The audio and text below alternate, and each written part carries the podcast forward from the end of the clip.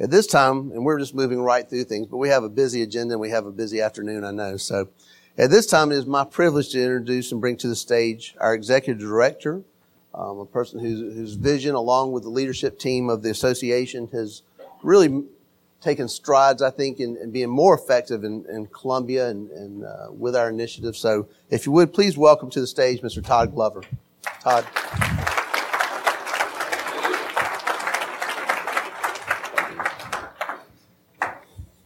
Thank you, Rick. Good morning, Municipal Association. Good morning. Welcome to Hometown Legislative Action Day 2023. This is an important day for us. You heard the senator and the representative talk about how early they are in the session. This is an important day for us because we put in the minds of our legislature that what is good for cities is good for the state.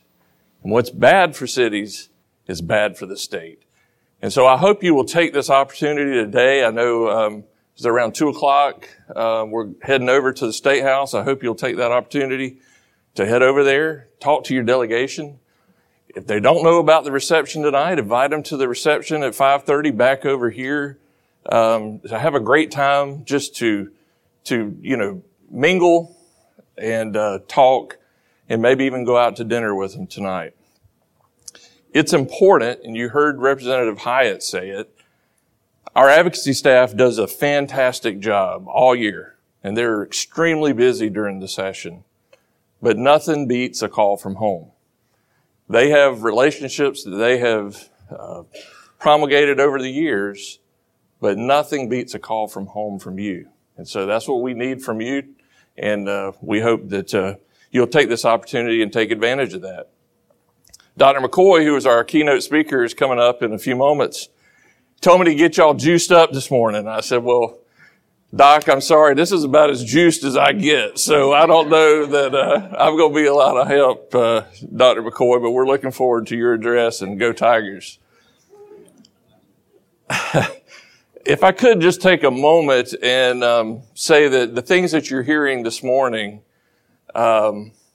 about new initiatives, a lot is coming from our board and our leadership. I want to thank Rick Osmond for his leadership this year and our entire board. If you're on our board, I know we have some of you sitting here, but I think some of you are spread out. If you're on our Municipal Association board, would you please stand now and be recognized?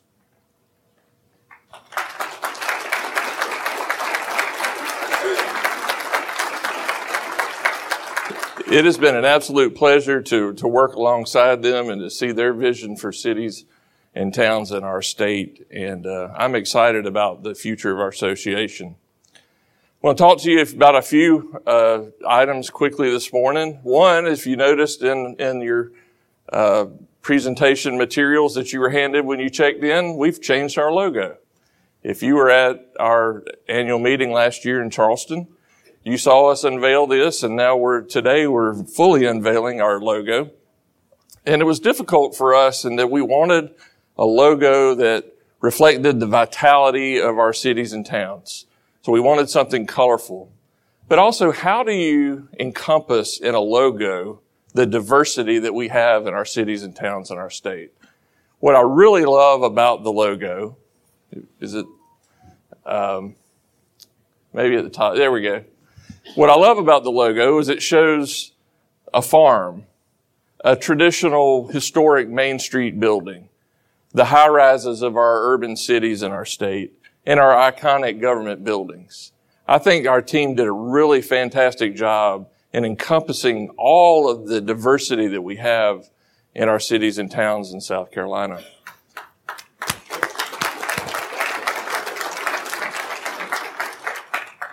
And when you're getting a new logo, you might as well get a new website. So we launched a new website on Sunday, still the same location, masc.sc, but I think you'll find this to be more intuitive.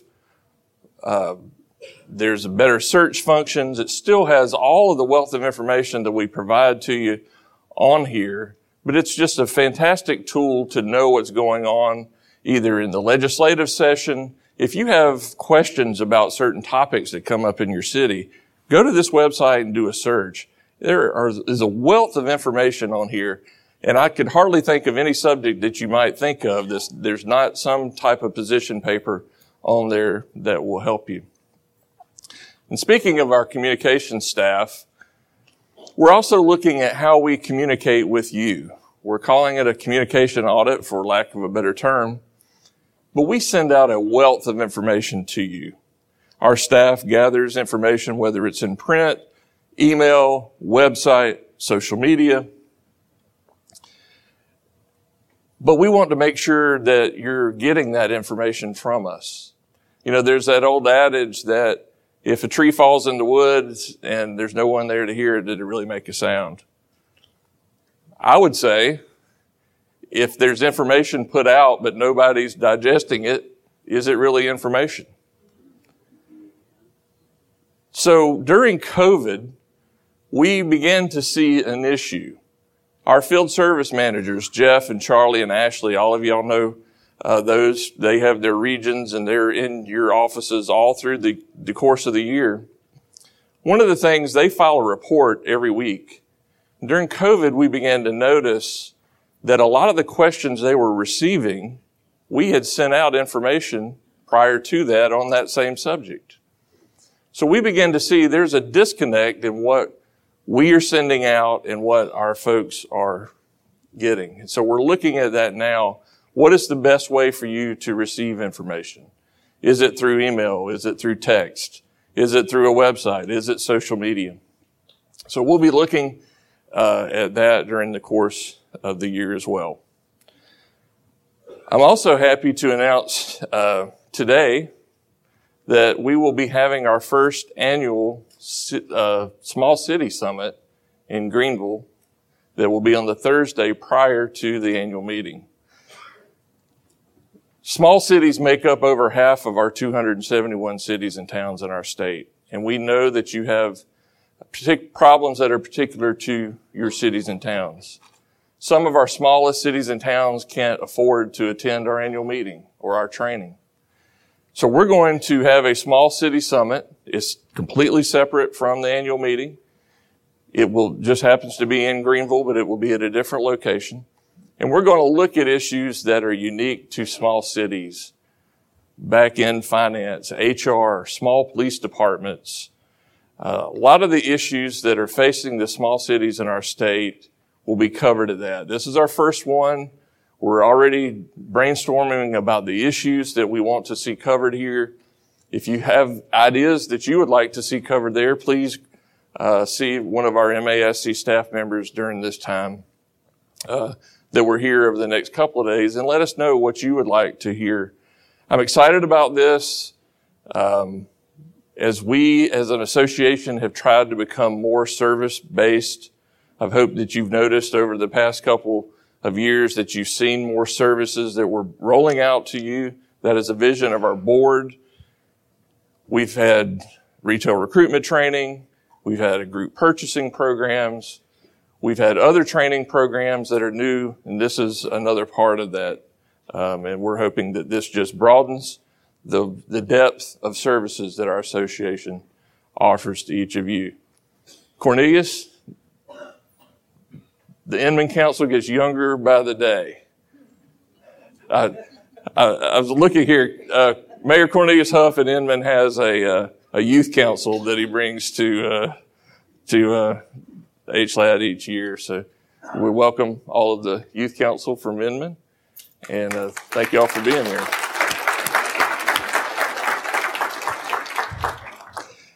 Last but not least, I want to talk about our civility initiative. We rolled this out at the annual meeting in Charleston last year, and it's something that I'm very passionate about because we have to change civil discourse in this country. Local government is the closest government to the people, and this is a people problem. And we have to be the leaders if we're going to address this issue. I would encourage all of you. I know that some of you have adopted the civility initiative. Some of you have printed out the pledge and put it in your council chambers. Even if you don't think you have a civility problem, I would encourage you to adopt this program. You know, when the boat's taken on water is not the time to learn how to swim. You need to have this in place. What does it hurt, even if you don't have a civility problem, to read that civility pledge before your meetings? I'm reminded of a story of a farmer, a corn farmer in the Midwest. He was known for his quality product. Everybody far and wide knew about the product of this corn farmer's corn. It was the best corn, it was the prettiest corn, it was the tastiest corn, and he could grow more corn by the acre than any other farmer around. A local news station found out that this farmer actually began sharing his seed stock with all the farmers around him, his competition. So they interviewed this farmer, and it was very interesting what the farmer said. The reporter said, "You're sharing your seed stock with everyone around you, all of your competition. Why are you doing that?" He said, "Well, the wind comes through and pollinates the corn, and it whips. I can't control where that pollination's coming from. If my neighbor grows inferior corn, sooner or later, it's going to make my corn inferior." That farmer had it figured out. If you think that everything is going okay, that's great. We're happy. Sooner or later, it's happening to your neighbor. And sooner or later, it's going to be at your doorstep. If we don't provide leadership on this issue of civility, I'm confident that our cities and towns can be the leaders on this issue. I know that it's not easy. I've worked in local government for over 26 years. I've been in some public meetings that I didn't think I would make it out of. I know none of you have ever had that happen. But we can have public civil discourse, the exchanging of ideas. When we lose the exchange of ideas, we lose good government. So we have to be the leaders on this issue, and I'm confident that we can be. If you have not taken a look at this civility initiative, I encourage you to do so.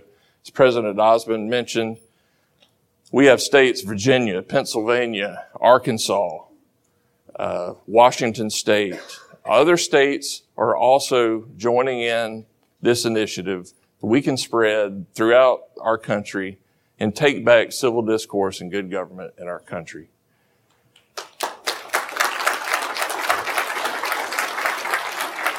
Along that line, I also will announce that next week, Wednesday the 15th, we will be having a press conference. Not that one. This will be a different one.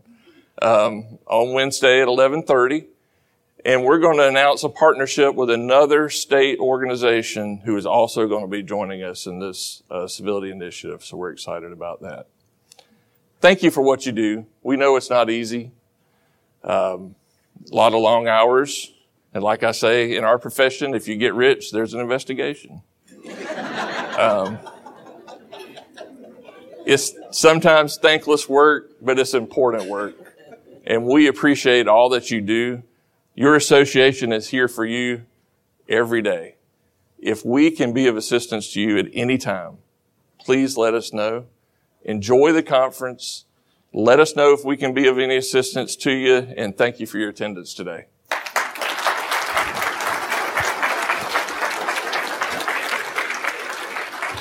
Great job, Todd.